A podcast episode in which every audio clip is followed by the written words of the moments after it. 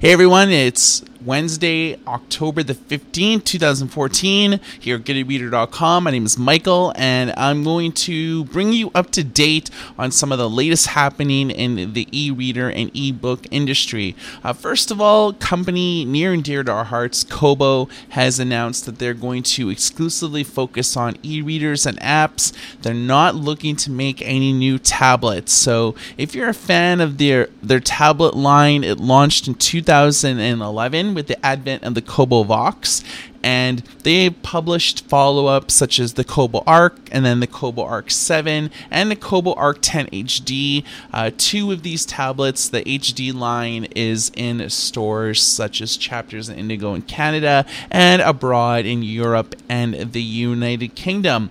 Uh, Kobo's CEO Michael Tamblyn verified the exit of the tablet market by confirming the tablet devices we already have out there will continue to be sold, but we're not looking at this point planning any new tablets. So, you know, uh, Kobo, I think, is on to a good thing right now. Uh, the H2O e reader had the highest rate of pre orders of any other Kobo device in history.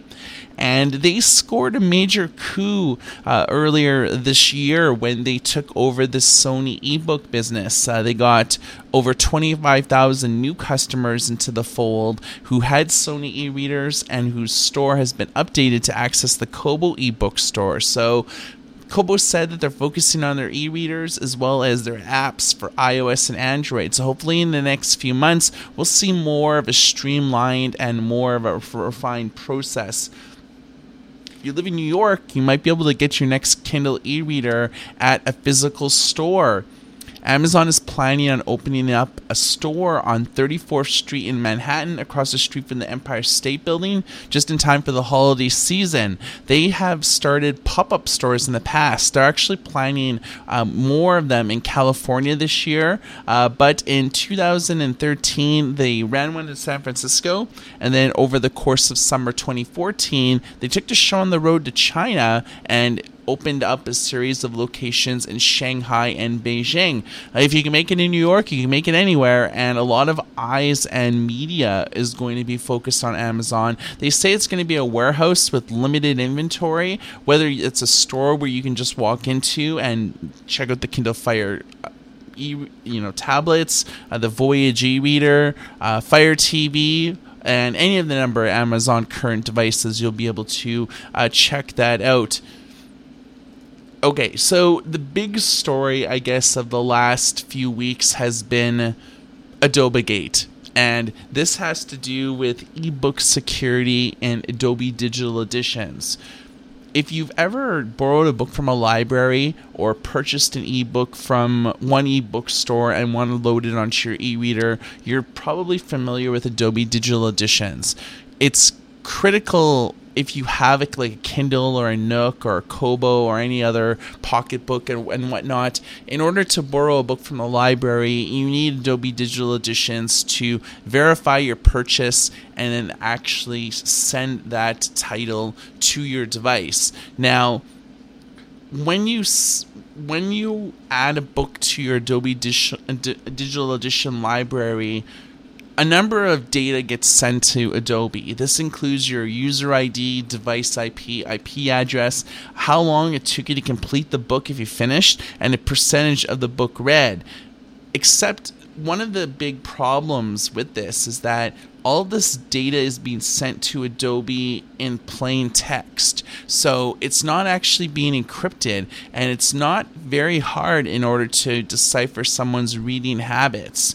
Uh, in an era where everyone's really concerned with Big Brother looking over our shoulder, the NSA uh, monitoring uh, everything, internet traffic, it's safe to say that anybody monitoring internet traffic can really get a sense of someone's reading habits. And if that person is under investigation, if you can find out what their reading habits are, you could really know someone.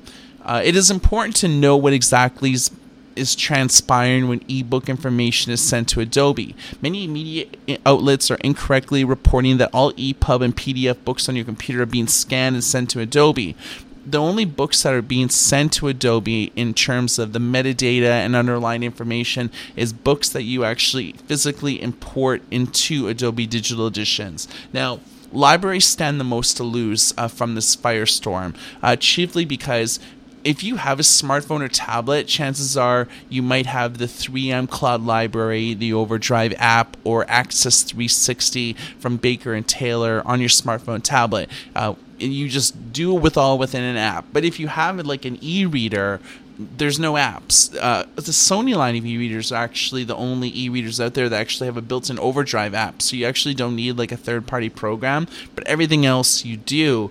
And this is resulting in a lot of inform- like a lot of people saying you know giving their disdain.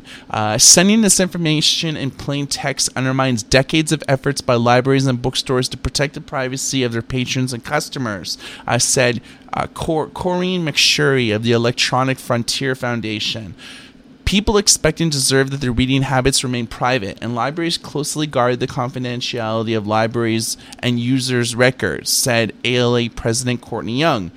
The, the unencrypted online transmission of library reader data is not only erogenous, it sidesteps state laws around the country that protects the privacy of library reading records. Further, this affects more than library users. It's a gross violation of all users of Adobe Digital Editions 4. So, Adobe basically said that, you know, they've released a lot of haphazard statements that didn't really say too much other than just saying that, you know, our, it's our policies when you click accept data is being sent over. They said that they're going to patch this and they're going to encrypt the plain text file. So the same information is going to be sent to Adobe, uh, which a lot of uh, you know people knew about this sort of in the past, but now that it's been brought to light that it's plain text that's non encrypted. Uh, Adobe's looking to make it fixed. So uh, within the next few weeks, a new firmware update will be available for Adobe Digital Editions 4 and for the content server. So uh, hopefully this will be laid to rest. The Kindle $79 version is out now and we have this actually in our lab. So we're going to be taking a look in the next few days on the basic Kindle. And in the past, the basic Kindle, like the bottom of the barrel, had no, never had a touch screen, always had like D pads and physical page turn buttons. And now you can actually, for the first time ever, interact with the touch screen. Yes, the $79 Kindle now has a touch screen. And we're going to be checking out how does the screen compare to the previous generation model? And a lot of people are saying that this screen is more white and there's has more clarity in terms of reading than the, the actually the Kindle Paperwhite. So we're going to be comparing all this head to head. There's a lot of speculation. Few people have actually wrote really great review articles on this new model. So we live in Canada, and of course, we can't really order this in Canada, so we had to pre order it from the States. I know that we're probably about a week late, but it's actually been at the border for a good six days before they actually released it. So that's one of the prices we have to pay by being a review site that lives in Canada, where we don't really have access to a lot of these products because they're mainly just sold in the US. Speaking of challenging, flight attendants and their union are challenging e-readers on airplanes. The, FF, the FAA relaxed restrictions on airplanes last November that allowed passengers to use e-readers, smartphones, and tablets on all phases of travel. Uh, this has been a boon to readers who simply want to immerse themselves in a great book. Maybe they don't deal with turbulence that well. They want to listen to music during takeoff, and so far 31 air major 31 airlines all over the US have adopted the use of electronics and they actually account for 95% of all commercial traffic. So what is the problem? Well, you know, basically the flight crew is saying that because everyone is immersed, on, they're talking on their phones, they're looking and playing games on their tablet, they're listening to music, they're reading books, they're not paying attention to safety drills anymore. And I think that that's really what it comes down to. It is that people are just ignoring them now, whereas before the stewardesses and the flight attendants they had your unbridled attention. When the captain came on and welcomed you to the flight or maybe give status updates during the course of the flight if you're using the in entertainment system that's on most flights in the back of your seat or there's you're listening to the earphones that you have to pay a few dollars for the captain's announcements sort of override that. Now with everyone having their own uh, gadgets and, and, and interactive gizmos gate to gate people aren't really listening anymore. And I think that's really really comes down to it. Uh, the judges overseeing the lawsuit are not going to countermand the relaxed restrictions. They said in a statement, airlines have always had the discretion on how to handle this.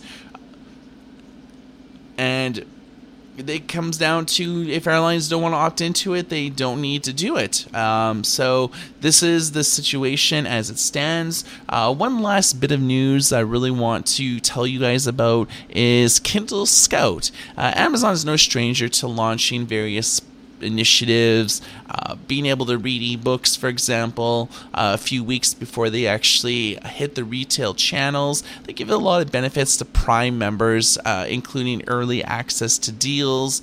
Um, so, what exactly is Kindle Scout? It's a reader power. It's reader power powered publishing for new, never seen before published books. It's a place where readers help decide if a book receives a publishing contract. Selected books will be published by Kindle Press and receive a five year uh, renewable terms, a $1,500 advance, and 50% ebook royalty rates.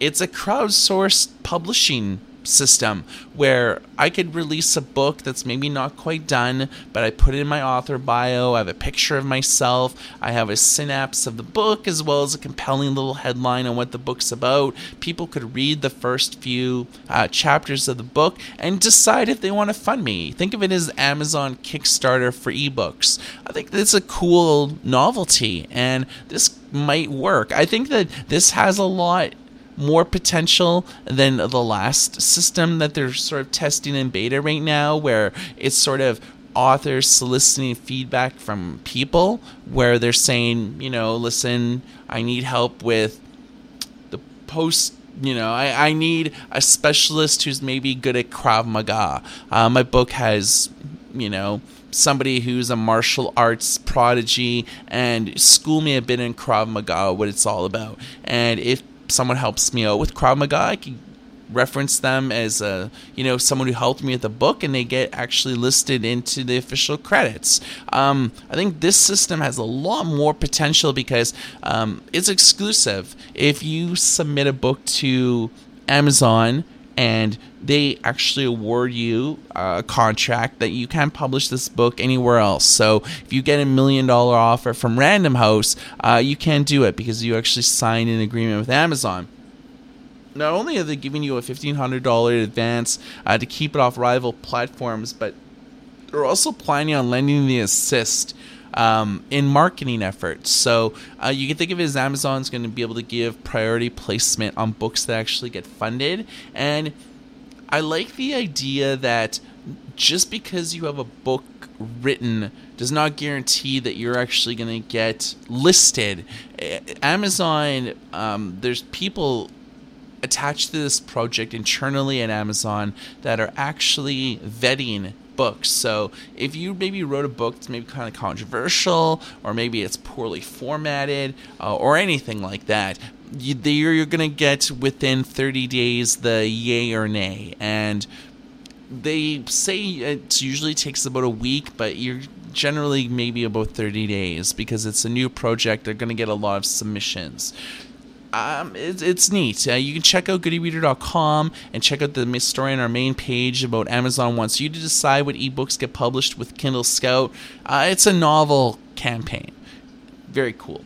So you've been listening to a short edition of the Good E-Reader Radio Show. My name is Michael. You're now up to date on the latest happenings over the course of this last week uh, in the e-reader and e-book space. Uh, we do the shows periodically. I'm going to try to do them a little bit more often. Everybody take care.